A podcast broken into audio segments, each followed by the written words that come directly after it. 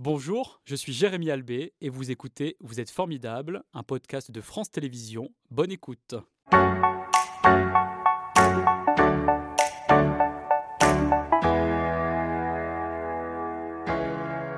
Bonjour Grégory, c'est un plaisir donc de vous accueillir dans Vous êtes formidable. Vous êtes donc le directeur du château de Goutelas, le centre culturel euh, de rencontre. C'est à Marcoux dans euh, la Loire. Est-ce que vous vous souvenez de votre euh, première visite au cœur de ce château qui, à mon avis, est inoubliable cette visite puisque vous y êtes encore aujourd'hui?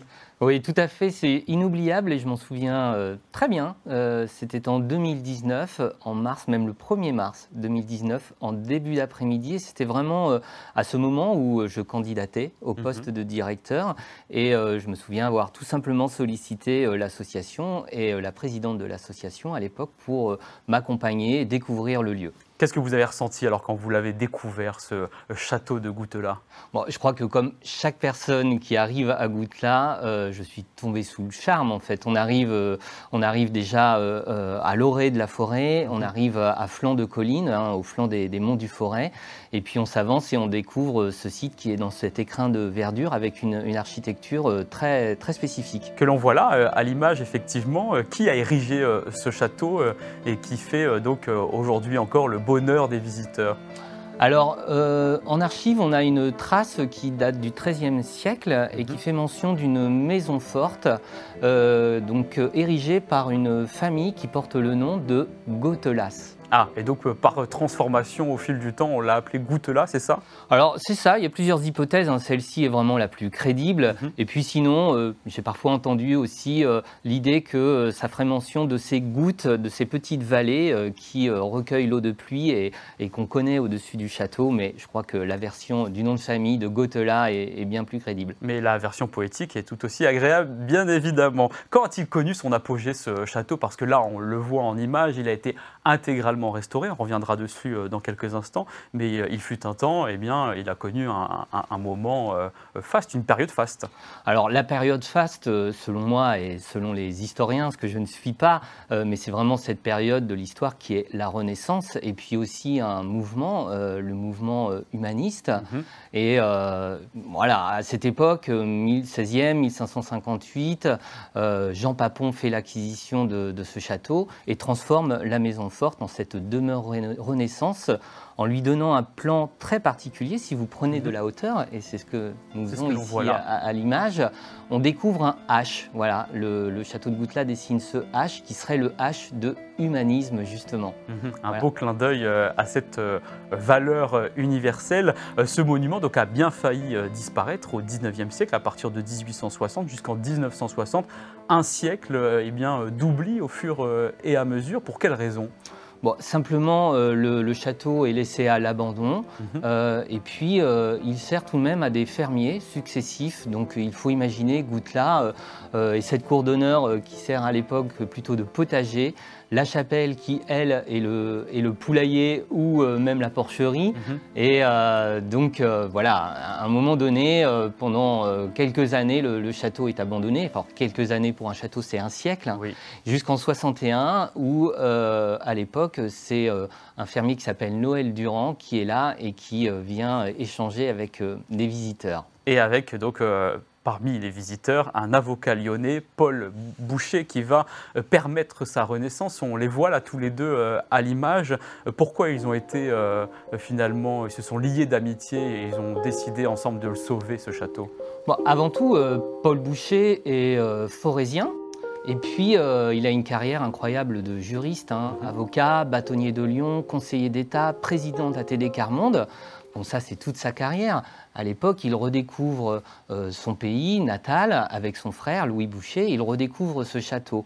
Euh, il faut se reposer dans un contexte, hein, c'est celui des années 60, 15 ans après la Seconde Guerre mondiale, et euh, nous sommes au moment de la guerre d'Algérie.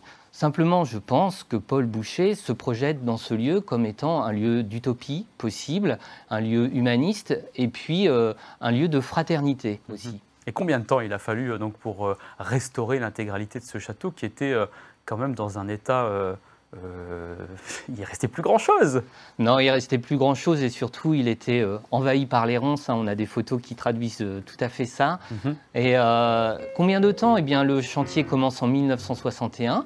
une association est créée mhm. et il continue, enfin, ça, cette grande étape, première grande étape, continue jusqu'en 1972. Donc, un peu plus de 10 années et surtout un peu plus de 150 000 heures bénévoles. Voilà, et beaucoup de bénévoles que l'on voit là sur ces images. Il n'y avait pas uniquement Paul Boucher et Noël euh, Durand pour la restauration de ce château. Euh, qui s'est vraiment mobilisé euh, autour de ce projet? Paul Boucher est accompagné d'abord par ce qu'on appellerait aujourd'hui son réseau professionnel. Donc des intellectuels, des juristes lyonnais le suivent dans cette aventure. Ensuite, Paul Boucher, avocat, on peut se le rappeler, et il défend des ouvriers syndiqués lyonnais mhm. qui le suivent aussi les week-ends.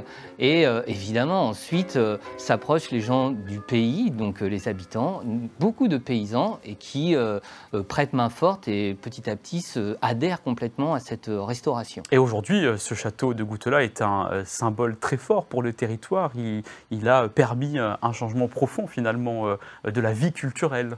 Oui, cette reconstruction, elle a ouvert le pays, elle a ouvert les esprits et immédiatement ce lieu a été un lieu de rencontre. Mhm. Et les habitants euh, se sont euh, rencontrés, ont discuté et se sont projetés dans l'avenir à partir de Goutla. Euh, le syndicalisme agricole local a été créé à mhm. Goutla.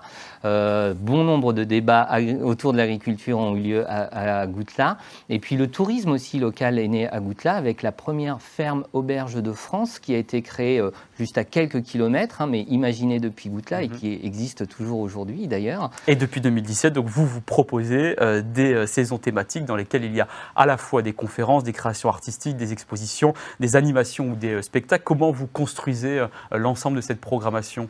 Eh bien, déjà en 2015, euh, le projet du château de Goutelin, euh, le projet culturel, est labellisé Centre culturel de rencontre par le ministère de la Culture. C'est une reconnaissance incroyable. Mhm. Le label est distribué au, au compte-gouttes. Seulement 20 sites sont labellisés en France, souvent très prestigieux. Et donc, euh, cette labellisation fait toute la différence. Les partenaires nous accompagnent, mhm. nous financent la DRAC, évidemment, la région Auvergne-Rhône-Alpes, le département, Loire-Forêt agglomération, le département de la Loire. Mhm. À partir de là, nos moyens sont bien plus conséquents. Une équipe professionnelle est recrutée, notamment sur le projet culturel. Et là, on commence à produire effectivement des saisons culturelles en les imaginant aussi toujours avec les bénévoles qui sont bien sûr euh, très actifs. Et en accueillant euh, des artistes qui y résident pour créer et partager. Oui, tout à fait. Euh, le Goutla est un outil formidable pour les artistes. L'année dernière, on a accueilli une cinquantaine de résidents, donc des artistes, des chercheurs français, étrangers, aussi en situation d'exil. Qu'est-ce qu'ils font ces chercheurs, par exemple? Alors, les chercheurs qu'on accueille sont essentiellement des juristes. Hein, euh, mhm. on, peut se rappeler l'histoire euh, l'histoire du, lieu, site, du lieu. Et euh, ce programme, on l'a imaginé en 2021, on l'a inauguré en 2021, notamment avec le Conseil constitutionnel. Donc ce sont des jeunes docteurs qui viennent passer une semaine à Goutelin et qui interagissent autour des différentes disciplines du droit économique, droit pénal international, etc. Mhm. C'est bien, c'est un lieu inspirant pour des sujets quand même lourds parfois. Au-delà de ces juristes que vous accueillez, tous les visiteurs sont les bienvenus au château de Goutelat. Quand est-ce qu'on peut le visiter? Alors, vous pouvez visiter le château de Goutelat tout au long de l'année, hein, et le mhm. lieu est ouvert tout au long de l'année. les espaces extérieurs sont en accès libre, et puis évidemment, si vous venez nous rencontrer, l'équipe sera là pour vous accueillir. Et aussi, je vous invite, et j'invite euh, chacun à, se rendre sur le site internet. On a un agenda avec notamment les visites qui sont proposées par les bénévoles et des visites qui sont des visites point de vue, c'est-à-dire c'est vraiment à partir de leur histoire personnelle qu'ils proposent de guider le public à travers euh, l'enceinte du château. Mhm. puisque vous parlez d'histoire personnelle, vous aussi, vous êtes très engagé auprès euh, des artistes. Qu'est-ce qui vous anime? Alors moi, ce qui m'a d'abord animé, ce sont des esthétiques hein, euh, sonores, euh, graphiques, et puis des expériences aussi euh, de spectacles, d'installations.